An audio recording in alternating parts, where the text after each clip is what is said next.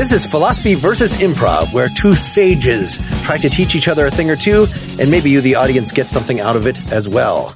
My name is Bill Arnett, an improv field marshal, yet only a cadet in the world of philosophy. This is Mark Linsenmayer. As far as philosophy military rank, I tend to think that philosophy transcends the physical in general, let alone the martial. Wow. But yet, I would not want to pick a fight with an improviser. Fair enough. Who knows what improbable thing they have just sitting in their pocket? What manner of weapon they could just create out of thin air? Yeah, the power of imagination is pretty. I mean, I, let, let's think about it. the power of intellect versus the power of imagination. But depending on what kind of philosopher you are, the power of intellect might be along very, very narrow lines. Sure. I have no idea what you brought in as a topic today, but I got to say this. There is a school within the improv community, maybe not a school, but there is a segment of the population. There's a little bit of child deification. You know, this idea that as a child, we have no judgment. We play freely and we don't judge ourselves. We don't judge others. We have unstoppable imaginations. And wow, isn't that great? Shouldn't we all be trying to regain some of that? I'm not necessarily in that camp, but I wonder in philosophy, is there any child deification? This notion of that, like somehow children are special humans because of their unspoiledness. oh, sure, I'm sure there are several strands of that. I was trying to think specifically whether, of course, ethically and politically, you could say that they have not been spoiled by society yet or something like that. And a lot is properly made of the skills, the intelligence, how much smarter children are really than us adults. And the education system just turns all that off. It turns it all off. the wonder, everything. My, my opinion about that was probably made clear by my attitude in my, and how I said it. I've heard the analogy of a child is it's like they're juggling plates and the educational system could tenderly add one more plate or it could just say, get all that out of there. And, uh, you know, give them a giant tray of something uh, yeah. appetizing. Yeah. As I have, I have two children in elementary and, and middle school age. And I got to say, talking to parents, for every hundred parents you talk to about what's wrong with schools, you get 101 opinions. Well, okay. So, so at least one of the sets of parents has more than one opinion. Yes. That once you've opened that, that, then it could be that 25% have four opinion. Okay. I'm, I'm losing. And, and, they're, and they're all contrary and no, and not mutually inclusive. Yeah. You couldn't even put them in the same pile. So some of them have apples and some of them have oranges and you just can't even compare them. You can't even you can't say, say how they are different. Yeah. When I'm called upon to give an opinion of something, I generally mm-hmm. just say apple. And that seems like first ambiguous. So they can sort of d- derive, oh, so you agree with me. And second, then I can later use that analogy that you can't use compare that my yeah. opinion to, you know, it really only works if somebody else says orange. yeah. People love that, I'm sure, when you pull that out. It's not like the orange, you glad I said banana thing. Like that is a next level. That's like the, the really skilled yes. bullshitters. Yes, I'm sure the ancients had were very happy. We're very glad they did not say banana. There are some platonic dialogues that read a little like that that famous uh, knock knock joke of the, the where it's just like this is crazy what you're saying for pages and pages and pages, and then finally he says banana, and you're so yeah. relieved. Did you have a topic, or did you want to talk about child deification? Or I actually had somewhat of a philosophy question. Ask your question. Okay, it's about pop philosophy and this idea that sometimes philosophy and philosophers get into the public realm. It happens occasionally. They escape. Escape to or escape from? Uh, I mean, I, I, guess escape from their ivory towers where they're supposed to be. Okay. Fair enough. Locked fair enough. up so they can't do harm to the polis. Well, now I have for- forgotten the name of the guy, but a friend of mine says, "Oh, you should you should read about this guy's book." And I'm gonna see if I can find it on the. Was it Jordan Peterson? It's not Jordan Peterson. I know enough to know not, but but I think this person is in the Jordan Peterson sphere. And it's not Sam Harris because you Sam Harris. It is Sam Oh, it Harris. is Sam Harris. Okay. And I would love to know as a philosopher, because most people approach are going to be approaching the pop philosopher, not from a philosopher's standpoint, but from a layman's, yeah, standpoint. Sam Harris sure puts the lame in layman. I set you, you up for that. quote me on that. That was a batting practice meatball that you can just put right onto Sheffield Avenue. That was an easy one. I imagine that there's some tricks that pop. I mean, do, do they real? They, they know they're talking to laymen, right? I have been burned by saying Okay. slightly mean things about Sam Harris. I'll just say, you know, when you're evaluating the work of a philosopher, it sort of depends who you're comparing them to. And I think the Fair first enough. time we considered him on the partially examined life many, many years ago, we sort of did a new atheism episode and we'd been doing the greats of history. And so Okay. I think we properly pointed out that a contemporary figure like this, who is not a full-time academic, Sure. is not really steeped in the literature is not going to be it's a startling departure he's a, a persuasive writer obviously a very smart person but you feel like you're reading a real lightweight compared to plato and Sure. hegel and stuff like that but but who's come on that's not a fair comparison when i compare somebody who's out doing something trying to make a difference and encourage smart thinking in the public space i mean he's doing a better job than i am Okay. Fair enough. Fair enough. Yeah. effectively connecting with many, many, many people. And I did listen to his podcast for a while and I was, I found him a fascinating mind for a while. I don't, Okay. I haven't checked it out in a long time, but you know, it's not that often that you get to see, I don't know, maybe with the rise of podcasters, it could be very often, but I, that you get to see a sharp mind interacting with these other sharp minds. Again, it's maybe not exactly the guests I would want to have on my show, but some of the guests, What are we doing here, Mark? Are we not sharp minds? I mean, well, sharp well, enough? 85th percentile. I mean, come on now.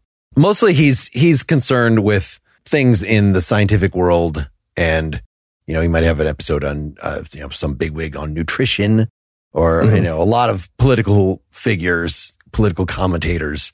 I don't think he's actually trying to be a philosopher. I think that he has a well loved among his fans book about ethics, but most of what he does is like saving people from theism, right? Saving people who have been brought up basically in a cult of religion. And then they, they say, Oh, I read the Sam Harris book or some of these other similar books. And they now feel like they can question and, and they free that. Like, who's going to argue against that? That's just a nice thing. Is it possible to deprogram without reprogramming?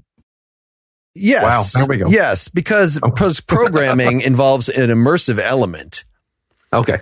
And even though you might say, oh, there's a cult of Jordan Peterson or a cult of Sam Harris, he does not literally extract at least very much money from them. They might buy his books and stuff, but they don't live on the compound with him and have sex with him and things like that. Okay. So who does? I mean, NXIVM. I mean, you know, Live the on the compound? actual cults. yeah. Okay. Well, the way you said that they don't live on his compound implied he has a compound. I don't know if he has a compound. He might. I I don't think so. I think that he has a normal family life and is seems Fair to be an upstanding person. But if he has been canceled between when we record this, or or I just didn't hear about it, then I completely denounce him because I I go with the crowd definitely. Whatever the crowd Fair says about Fair a enough. person. Well, I should So ask no- you then a comparable question about Okay. popular improvisers. Do you feel like those pop improvisers have debased the form by showing their pop improvising on the screen and you're like, that's not real improv. Kind of yes and no. I mean, it's good that improv is brought to the masses. You know, I, sometimes I feel like there can be, I mean, a lot of my friends are either in the art or cinema world or whatnot. And it's so easy to just like, oh, mass market consum, mass consumers, you know, and just like, oh, you know, young Sheldon. Are you kidding? I thought, I, don't, I didn't think anything could be worse than Big Bang Theory. But I think if you realize that, or at least I have come to, to believe that there will always be 15% of people who are not into pop mass culture because they're quote unquote beyond it. and then 15% of people who just don't get it. So you're still going to have 70% of people who love it and consume it in mass quantities. It's always going to be those percentages. So I, I could snap my fingers and make everybody read at a third, three grade level higher and everybody more appreciative of the finer things in life. There's still going to be 70% of people who are in the middle who make mass consumption, mass media what it is. And there's just, there's no escape from that.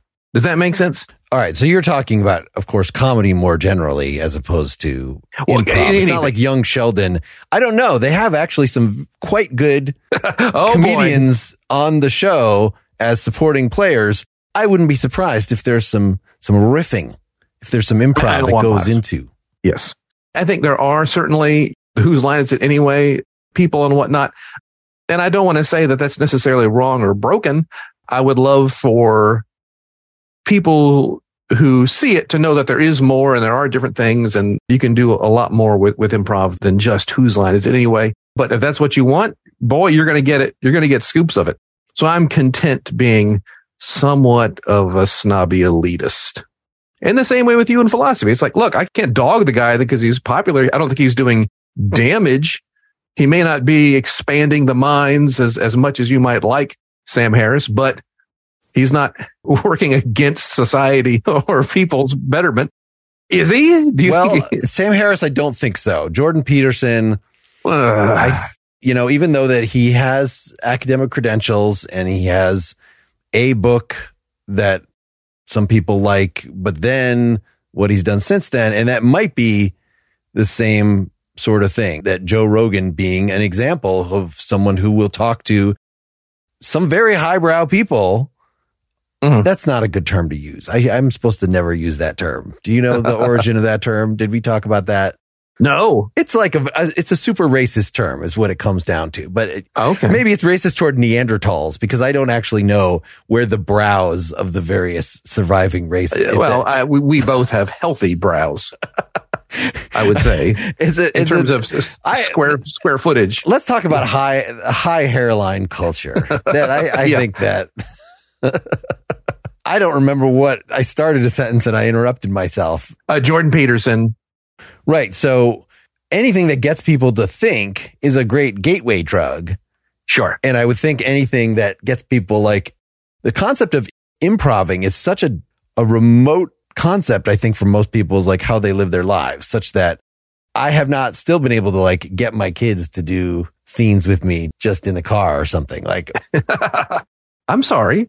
It's fun to do. It is. It is fun to do. And even though maybe I didn't catch them young enough, that if they were still sure. the age of your kids, then they would do what they call the game game, which is like basically Dungeons and Dragons without dice or characters or anything in advance. That it just sounds like is, improv. Yes, it is entirely like improv, mm-hmm. and and it would be you know the then twelve year old prompting the then nine year old, or maybe I'm even these ages might be even be too high of like, yes, you're in a room and there's a well and there's a book down the well. And what do you do? You know, so that sounds like improv. And if, if somebody is sort of running it, then even the youngest person could participate, even a four year old. No, I agree. Even a child with their amazing imagination and lack of judgment. Wow. Even a child. Even a child. So what is it about? Is it a school? What is it about social pressure that then says, don't do that. Improv's not cool. I'm going to take it back. I'm not going to say even a child. I'm going to say especially a child, mm, especially mm, a child. Mm. Especially Very wise. Uh, the people who say those kinds of things, I'm convinced have never been around young children. They can be horribly mean and nasty and cruel to each other and not realize it. And sometimes their imagination is for their own benefit.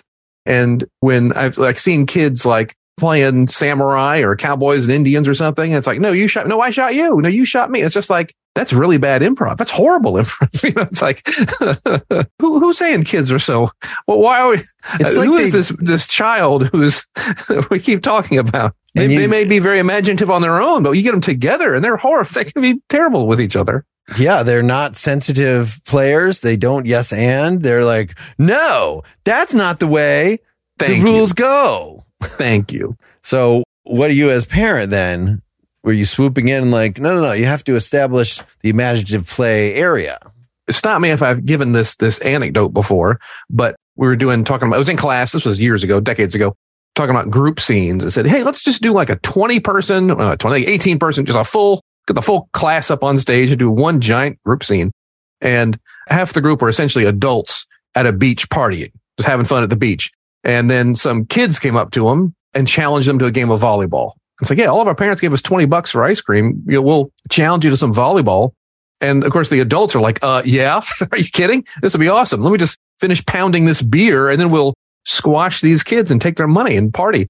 And then the kids huddle up and they're like, okay, yeah, these guys are pretty drunk and the sun's pretty hot. So let's maybe keep our sets a little bit higher than we normally would and kind of do a, a double zone defense and just like talking all this mm. volleyball jargon. Clearly these kids have no, no more. So it's like, okay, inebriated so it's adults. It's a the versus, whole thing. Yes. Well, they start playing. They start playing volleyball and one person kind of like makes a ball with their hands and then they, they run across pantomiming the ball going back and forth over the net. And they're kind of playing it like slow motion, like half speed going back and forth. But the players, and again, it, it, I kind of have to ding a lot of the traditional improv wisdom about like, make a choice, stick to your choice, have an objective and try to achieve your objective. And it's all these things that work better in a theater context where we know what the outcome will be. But in an improv context where we don't know what the outcome will be, suddenly you have people who feel like if I don't win this game, then I'm improvising poorly.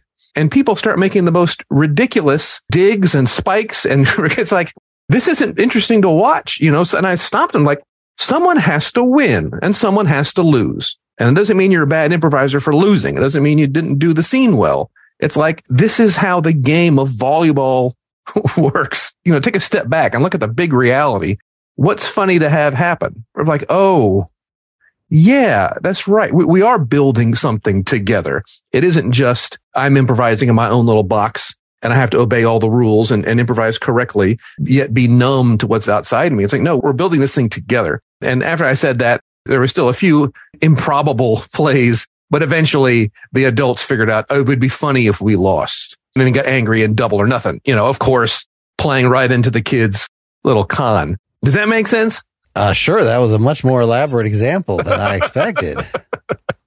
well, I, I warned you earlier, but it's this whole idea. I think that happens a lot. You get confused about what it is we're trying to achieve and where victory lies and where it doesn't. So many people get in arguments and it's like, what do you win if you win this argument?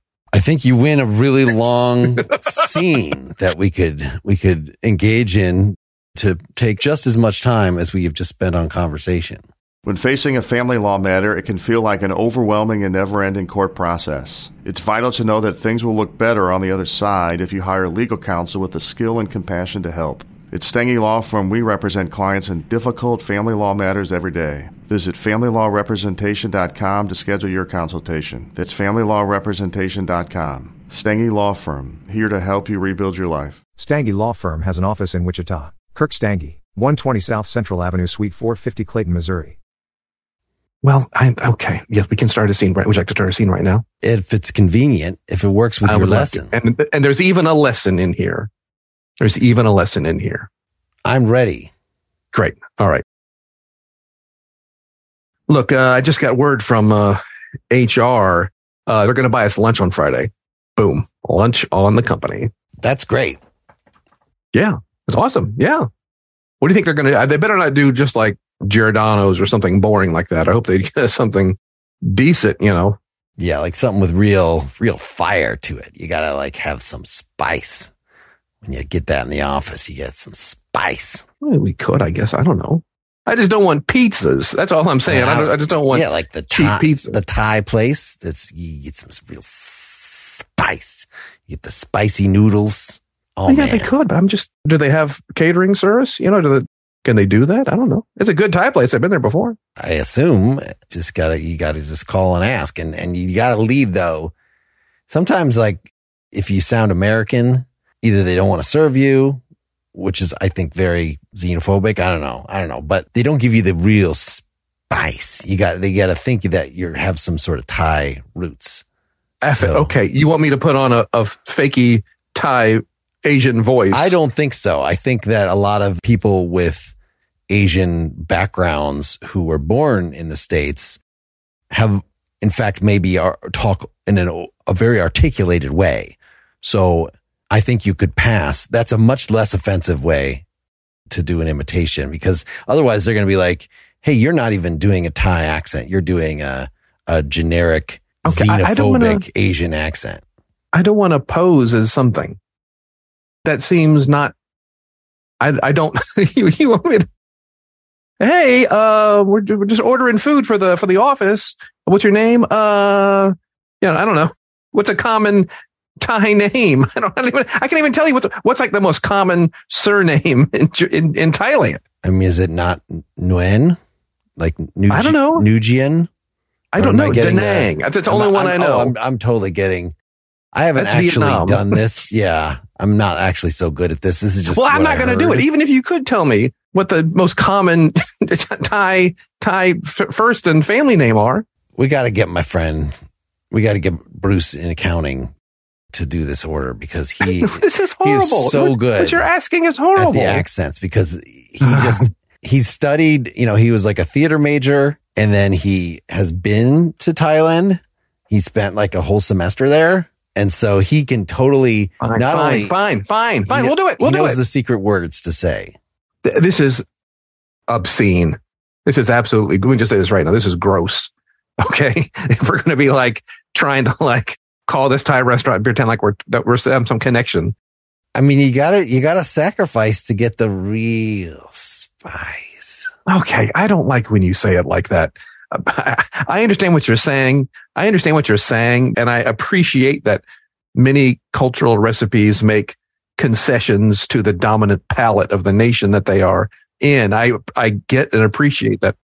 You gotta feel the spice for days. You gotta feel like a sandworm. Look, fine. Let's let's just let's you gotta just have it like just caked in your colon, so you Okay. just feel like like you're Mhm. having that meal again and again for the next five days. okay. You know what? I'll call I'll call Bruce. I'll call Bruce right now. Okay. All right. See if Bruce is uh is is even in today because I think he might Hey, Bruce, how's it going? Yeah, yeah, yeah. he might be home with the spices. Robert. Yeah, down. Yeah, huh, down in receiving. Yeah. Here's the thing.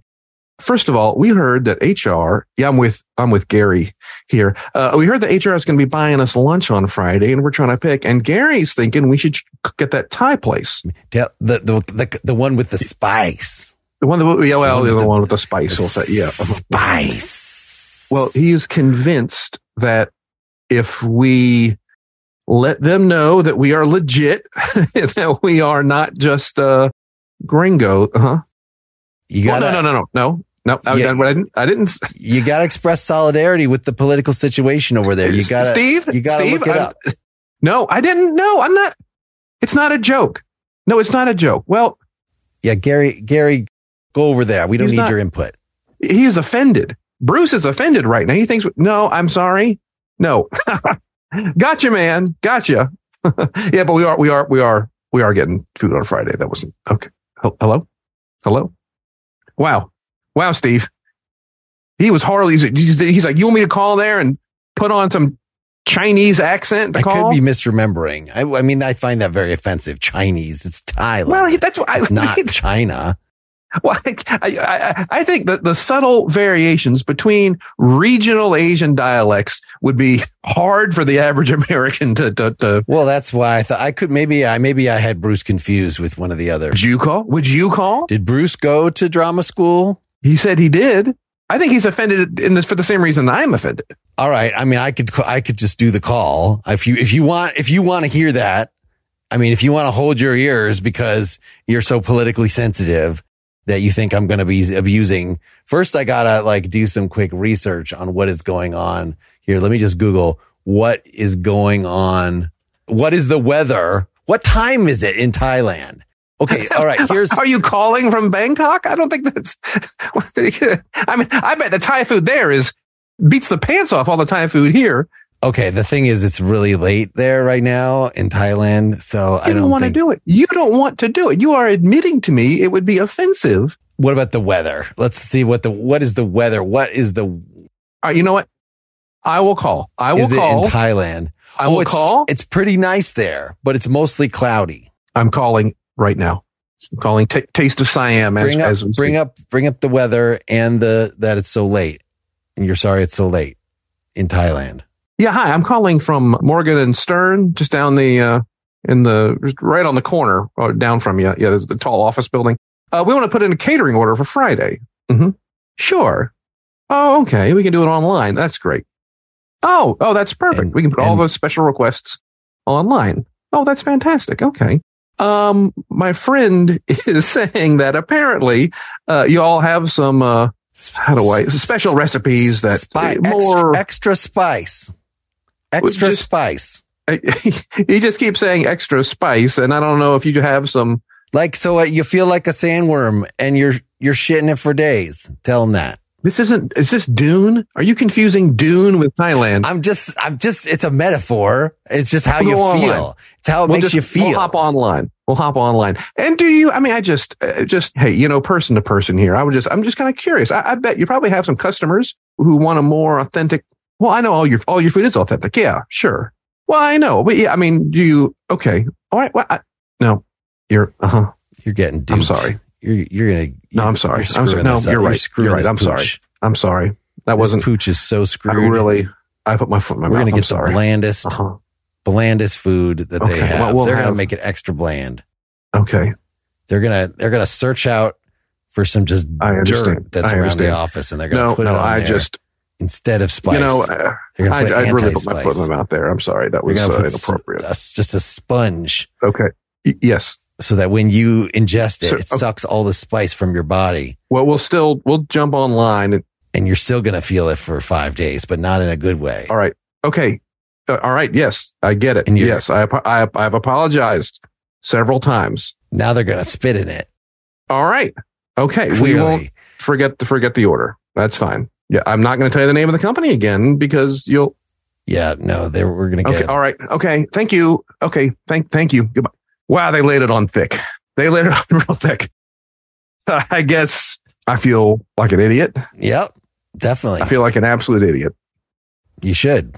You didn't play it cool. You were just like, it's like saying, I hear that you can be bribed. I am here to bribe you. You think that approach would work? You got to be smooth. You got to, you got to, I don't- you got to had no use the, the code words. You got to say, huh, you know, back in the, the, the mainland, it's, uh, 1.30 a.m. right now. Why would they? And, uh, and the weather is partly cloudy and, uh, but otherwise temperate generally. that is horrifying. All right. That is absolutely horrifying. And the Thai place is not going to give us food anymore anyway. So that's, I mean, they just wanted you to order it online. It's not like we could just order it online. well, no, they, they wrote down the name of the business and they're going to look for it and say, I was on that phone for a long time getting harangued in several languages. we could just order it for the lawyer's office, and then we can just tell the lawyers send it over here. I mean, you know, as long as it's our credit card, I'm sure they'll be cool with it. We could even just put a I- sign I- in front of the lawyers, like say "food next door." I think we should not order from them. I think we should maybe get food somewhere else. I was thinking we could do like a brunch spread from Dixie Kitchen. They've got great stuff there, you know, Southern kind of things. And Southern Nashville hot chicken with the they've got lots of with things. the with the spice. And I think, well, yeah, well, we can do that. Okay. And I don't, I don't feel uncomfortable affecting a Southern accent. All right. That's the other part of it. Sounds good. Okay. the end of the Scene. We did it at the end. Kiss my grits. I Yeah. guess, sorry, they, you gotta Huh? have a punch. Sir. Yeah. You gotta have a punchline. yeah. I used to do references to Alice all the time in class and they just slowly, it was just a, a perfect line, a slope of negative one of as the years went on, fewer and fewer people understanding references to Alice. Oh, all right, all right, all right. You just gotta update your references. Yeah. Yeah. There you just got to exactly. Alice was a good one because you have such specific behaviors, such specific characters. And so many people got their start on that show. The all right, all right, all right guy, whose name is escaping me right now. He was on that show originally. as a- McConaughey, really? McCona- yeah, he was a small. I think he played the grits. I think that Alice was like, "Hey, kiss my grits," and then would hold up and An there'd be a underage little- boy. wow. That's daring television. That's why it got 79. That's yeah. Yeah. Yeah. Because there was Uh, a lot of kissing of underage Of. McConaughey on that show. Wow. Wow. I just I thought it was kind of like Flo had even I think she left the show at some point, and so to Mhm. re- think that Flo could be replaced with Matthew McConaughey as Grits just for the kissing, I thought was you know it's Flo like is it's like irreplaceable. Oliver in the Brady Bunch is just a bad idea. I would replace Alice before I replaced Flo. Let's just be perfectly clear. As the few listeners with any reference point of reference for the TV show Alice, I think I am in the majority opinion here that Flo is less replaceable than Alice, the titular character. I think Flo in a Brady Bunch setting would have been way better. that would be, yeah, with a little crossover. We'll get Alice. Wait a minute. Was the Brady Bunch Alice? Was that the? Yes, yes. Yeah, okay. So now we have two Alices in on Alice and Flo on the Brady Bunch. Yeah. I wasn't. I think that would not be a good move because it has to be Okay. the comic relief character. But yes, Okay. moving Alice from Alice into Alice from the Brady Bunch, that would be just confusing. Yes. It would be more about her relationship with Sam the Butcher. And, you know, is she gonna, you'd be rooting for her, a will they, won't they thing. It feels like it was not really much rooting about with Alice and Sam, the current Alice Yeah. in this timeline. I would agree. I don't know if that's something, but I feel like in those old TV shows, characters like Alice on Brady Bunch, where this like, I am perfectly content with my horrible station in life. Is that a thing? I mean, if she had called, I'm just thinking of the courtship of Eddie's father. And is that a, I assume that is a super offensive stereotype, the Asian caregiver who refers to Bill Bixby's character as Mr. Eddie's father.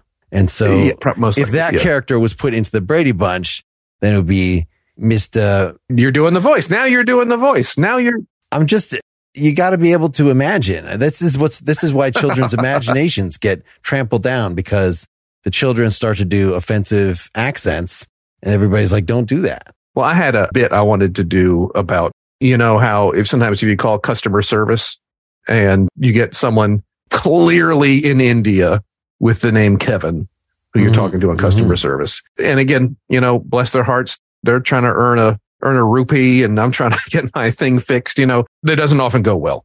There is a language barrier. And sometimes that those customer service situations don't go well. But the bit would go would be me saying, I don't feel comfortable reproducing this guy's broken English accent. So I just won't. And it's just like, uh, hello, I'm calling about my cell phone. Your internet coverage? No, my cell phone. Your internet coverage? Uh, no, my, I'm calling about my cell phone. Your internet coverage? Uh, It's my cell. And just like, that's not, it's not funny anymore. That's the whole point is it's Mm, not, mm. the frustration is the breakdown in communication. The thing is that people are used to their customer service people being in India and India has a lot of highly educated people that can't get better work than that. I And so appreciate it's a very high level of competence. And so when somebody's using an American customer service company, I think often it actually is someone named Kevin, but they'll do that accent. So you think that you're calling India so to give a better impression. okay. Okay. An American knucklehead affecting an yeah, Indian it's very accent. offensive. Okay. It's super offensive. but it makes us feel comfortable. Well, now I'm really getting, I'm getting right to the source here. Now I'm so used to customer service offshored. Yeah, that's just a stereotype. Any guesses as to what I was doing in that scene? I mean, you were luxuriating in the, the thought of the spice. You were letting it pervade your imagination. You were actually being very active and taking action. Was that, was that it? That we're not just going to talk. We're going to, you're actually going to get on the phone multiple times. Yeah. Well, it's this idea that, and again, the pop culture improv note is, you know, say yes, always go along. But me suddenly being swayed to your very offensive, hilariously offensive ask was not going to play. So I, I think the more constructive note is lose, but don't change who you are. Lose the volleyball match, Mm. but don't change the fact that you're a bunch of drunk young adults at the beach. You know, lose the we're getting Thai food and we need to get the to show them that we're in the club, but don't change the fact that you're super uncomfortable about it. And sometimes people have a hard time. They'll be like, "Oh yeah, okay, that's I see what you're saying. I'll just pretend like I'm from Thailand and I'll just kind of, you know, put it in my voice and, uh, and it'll be awesome. It's like, well, no, you, not only did you lose the discussion, you also aren't your person anymore, you know? Don't you love an extra $100 in your pocket? Have a TurboTax expert file your taxes for you by March 31st to get $100 back instantly. Because no matter what moves you made last year, TurboTax makes them count. That means getting $100 back and 100% accurate taxes only from Intuit TurboTax. Must file by 331. Credit only applicable to federal filing fees with TurboTax full service. Offer can be modified or terminated at any time. Well, I'm going to pretend that my philosophy lesson, which uh, shifted to be the thing that you brought up about the relationship between high forehead culture, we said, and or naked forehead culture. I like that a little better. Okay. The, the foreheads are, are, are smooth, glistening, smooth forehead culture as opposed to popular culture. You want to feel like you have the exclusive, the inner circle. I mean, I have heard this about some Chinese restaurants or something that I have heard it too. Oh yeah, Americans they can't handle the spice, and so we'll just give them the generic crap. And uh, From all ethnic restaurants. yes, I have heard that. Yes. and is there a way to beat the system that? So as a pop philosopher, as a pop, okay, here's the thing. So the credentialing for philosophy. So Okay. that's what, in part, even if a very very credentialed, academically respected person addresses a public audience. You still might not think, oh, this is just pop philosophy. Sure. it more matters who you are than what you're doing. I might retract that on some counterexamples.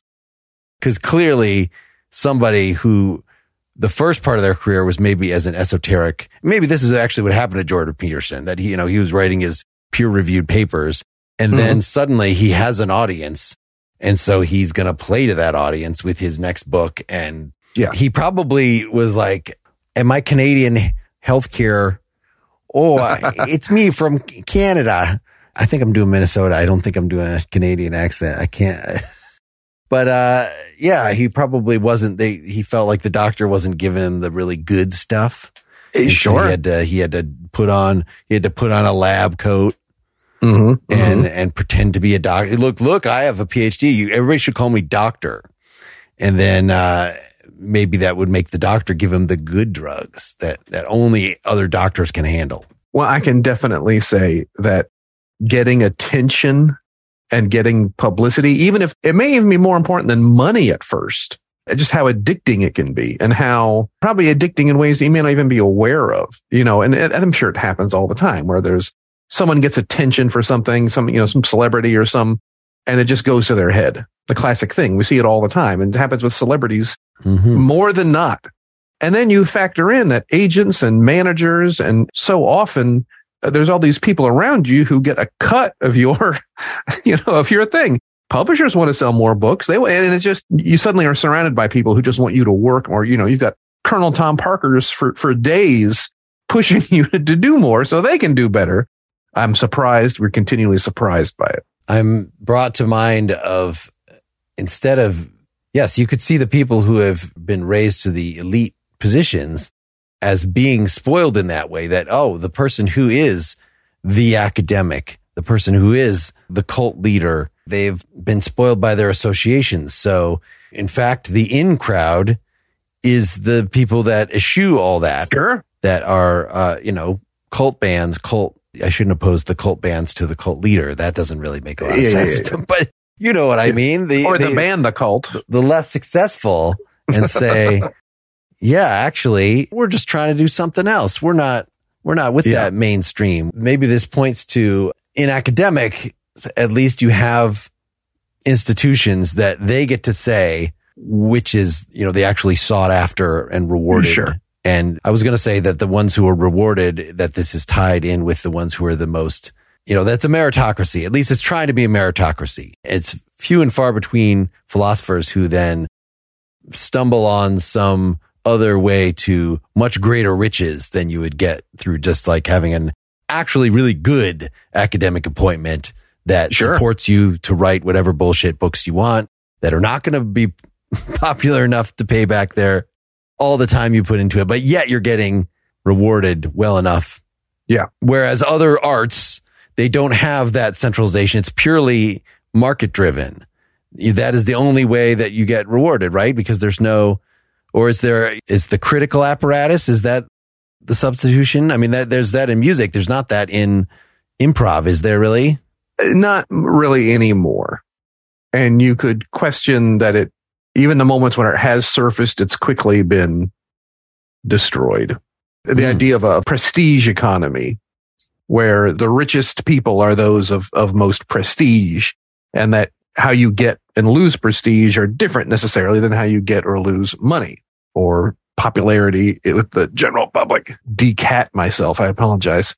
So it does happen a little bit, probably not to the degree that Isn't the existence of Second City and the Groundlings and UCB that this is like those are you've made it. You've now you're now peer approved. It's like your paper has been approved by peers. Yes. But then, then again, it's also what's next? You know, you, you still got to hustle. You still got to do something. There's no tenure. Boy, I sure would love some tenure about now in my life. The idea of just like, hey, but every small little liberal arts college in a, in a hat and I'll pull one out and I'll take a you know, tenured professor's position there. Oh, sounds great. Sounds great about now. So you want there to be jesters. Jesters? Yes, you want there to be, you know, in every kingdom have, you know, like a poet laureate, a comedian Mm. Who speaks truth to power? laureate. Yes. who is just paid to, uh, given a nice comfortable salary to, uh, use your craft for the I would be okay good. with that. I would be okay with that. Do I get to be one? I think that they should have Do I get a parking space? in schools, they should have improvisers really in every school. I mean, they might, you might have to train with a gun as well so that you're sort of there as double duty. As security? So you can stop the school shootings. But yeah, but mostly, you know, hopefully that wouldn't come up very often. And so mostly you'd just be there to provide an improvisatory presence to the students to mm-hmm. keep their minds from getting closed. I think we might be starting a scene right now, Mark. If we are, do you want to try the lose but don't change who you are technique? Sure. I don't want additional guns in schools. I think the solution is probably just to keep guns away from schools. I mean, I don't think that's very realistic. S- g- g- Schools are basically giant magnets, and all the guns in the neighborhood get attracted to the schools. Come on, eh, really? Yeah, I mean, for one, there's peer pressure for the students. The students, the kid in the next with the next locker is going to have a switchblade. Is going to have uh, just a pistol, and so you're going to want to have your AKG. And the solution is to have improvisers paid to walk around with guns. That that's your solution. okay, first of all, everybody knows that improvisers are big losers. So if you pay improvisers to walk around with guns, that's going to associate big loser gun. And then suddenly the kids are going to be like, mm, actually, I don't want to bring a gun to school. Mark, does this does this sound does this sound reasonable to you? I think that I mean, really, really, it could be reasonable if with the, with budgeting. I mean, I guess they're budgeting problems. I mean, maybe when children see someone with a gun, that person becomes cool simply because they have a gun. Mm. What if they're smoking? Even that's even more cool. That's even someone smoking with a gun is unapproachably cool to somebody in junior high or high school. Are air guitarists cool? Even cooler. Even you're just air guitar. I was trying to think of something you're, you're digging this. this hole deeper. All right. So they have a, a gun in one hand, a cigarette, an air guitar in the other hand. However, that way it seems like you need both hands for the, but you got the gun strapped to your back. You don't have to carry the I the. think you're overthinking this. I think if kids see anybody with a gun smoking, doing anything else, you are already on such so far up the cool mountain. You could do something pretty uncool and it would become cool. Cool by association. so this is then instead of a way that would make guns less cool for kids, it would make improv more cool for kids. Isn't that kind of a win-win? I need you to agree. I need you to agree that adding armed improvisers to the school is a bad idea. I mean, fine. If we, we don't have to add as many armed improvisers as I originally How, how about zero? How about zero armed proposed. It's just that are you going to positively ban armed improvisers from the school? I'm going to ban armed anybody from school. It's just that's going to make more armed improvisers show up. If you ban them, it's probably better. I mean, I understand there are budgetary problems and you might not want to encourage armed improvisers, but it's like a no win situation. If you ban them, they're just going to show up more. They're going to, you're going to tell them, you armed improvisers, you can't come in the schools. If we ban armed grizzly bears, will that mean more armed grizzly bears will show up in school? I mean, that's ridiculous. The grizzly bears don't have human psychology. Humans are the only ones who are bastard contrarians. okay. No more armed airline pilots are now barred from school. Will we suddenly see a huge uptick in armed airline pilots? I mean, it's in school? possible. It just makes sense. It's unlikely, Mark. It's unlikely. It's, it's unlikely. I think if we want to have improvisers in school, they should maybe be running the theater club. Doesn't that sound like a better use? Running the theater club? Or just in charge of the administering the theater. Oh, in, I mean, how much is in charge? Like, do you get the power of over life and death? No, no, no. What person at school has that power? Isn't the imagination the most powerful thing? And so whoever has the power over the children's imaginations really has the power over life choices. Mark. I was thinking we could have a solution of maybe we only have one entrance, an exit for the school so we can con- control who's coming in and out. Now the fire exits will certainly be available in emergency, but uh, we'll have one entryway and exit point. And then, That way administrators can stand out front, administrators can stand in the school and know exactly who's coming in and who's going out. How about that solution? Does that, does that sound a bit more reasonable? but who controls their imaginations? They're adults and they will control their imagination via willpower. Yeah, I don't buy that. Can you control your imagination? I'm not I- sure if you I- can. I I take that question. I retract my question. You don't want to know what I'm imagining right now. I mean, it's, it's, it's got the spice in it. Oh, gross. Gross. Look, we all, I get it. It's another few months before that next Dune comes out. Can we just keep it, keep it in our pants till then? All right. This school board Yeah, meeting is now at an end. yeah. You know, we had something like this, a lesson like this before where you're trying to reverse course. It's hard for me to do it gradually. like either you just are doing it and then like, oh, okay. But here it seemed like, all right, fine. I'll get rid of that thing. But here's another bad idea. Yeah. Okay. But okay. But is that in the spirit of the lesson you had in mind there? I think it definitely could be. And I think what the difficult part is, it's that your character is not, I want armed improvisers at school. Your character is, I think we could solve this gun situation creatively. Mm. Does that make sense? I'm obsessed with the, the arts. I mean, you know, so you have to almost have to kind of take a step back from your character and realize that like it's not Flo isn't just a server at a diner in Tucson, Arizona. She is sassy and she can get another job somewhere else, not work at a diner and still be sassy. There That's can, there can be, That's Gr- right, grits- Flo. there are grits to be kissed all throughout the city. and not just literal grits or metaphorical grits, but there are grits. There are so many different grits that can be kissed, Flo. And I think if we just take a step back and realize that there are, Just when I'm calling customer service and they start saying they don't even understand, they're talking a bunch of mumbo jumbo. And I tell them, kiss my grits. And they say, I do not get the reference. And I say, that's a very offensive accent you're doing. Stop it right there. But that's their real, that's their real accent Flo. That's really how they talk. Well, that's ridiculous. Where do they get off with that? seen, seen, I seen, seen, seen. Right. You're welcome. People don't want to hear that voice for another. I guess we're getting toward the end of the episode here. So yes. Yes, we are. I thought there might be something else to mine philosophically with this uh, idea of the popular, the gatekeepers versus the. Uh, I think I just said both of the things. the interaction between those two things I find interesting. In other words, what is popular and what has a gatekeeper. Yes. You know, the funniest thing is when something is both. that like, oh, you don't really get Taylor Swift.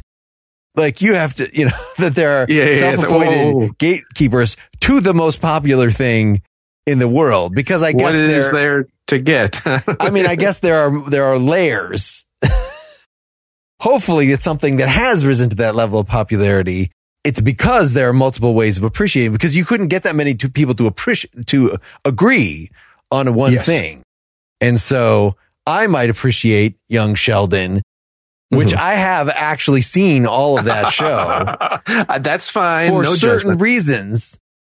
Whereas, you know, the plebes who would not appreciate Upright Citizens Brigade or whatever probably are getting young Sheldon on a different level. Well, and that's the whole other thing is that even the snottiest, I mean, I love dirty jokes. I love them all day, you know, and, and I can say I'm elitist or a snob, but like, oh, fart jokes just daily, daily, you know, and like we do have sometimes, you know, there are quote unquote guilty pleasures, you know, where it's just like, oh, got a best thing about the dentist, People magazine. I'll just, I'll plow right through a People magazine as much as I make fun of it you know? So i think there is something about popular culture that even if we don't necessarily consume it by the gallon or even if we look down our noses at it a little bit it is the popular culture. It is what's going on. It is what 70% of people the overwhelming majority of people are, are taking part in and we would be remiss too elitist